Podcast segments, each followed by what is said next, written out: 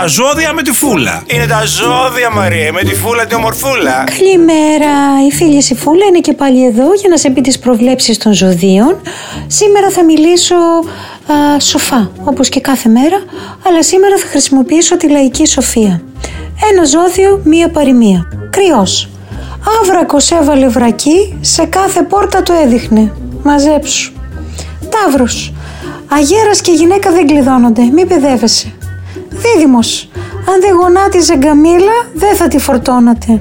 Κατάλαβες; Καρκίνος. Απ' αγάπη πήρε ο κοχλιός στην πεταλούδα. Ό,τι να είναι δηλαδή. Λιοντάρι. Βασιλικός κι αν μαραθεί, τη μυρουδιά την έχει. Παρθένος. Για χάρη του βασιλικού, ποτίζεται και γλάστρα. Ζυγός. Γόνατα που δεν κοπιάζουν, κοιλιά δεν θεραπεύουν. Εν ολίγες, πρέπει να κάνεις γυμναστική. Σκορπιός, γλώσσα παπούτσι, μυαλό κουκούτσι. Το ξώτης, γριά το μεσοχήμωνο, θυμήθηκε πεπόνι, καταλαβαίνεις. Εγώ καιρός, εγώ γελώ με 12 και 13 με μένα. Ε, υδροχός, ζεματισμένος γάτος, φοβάται και το κρύο το νερό.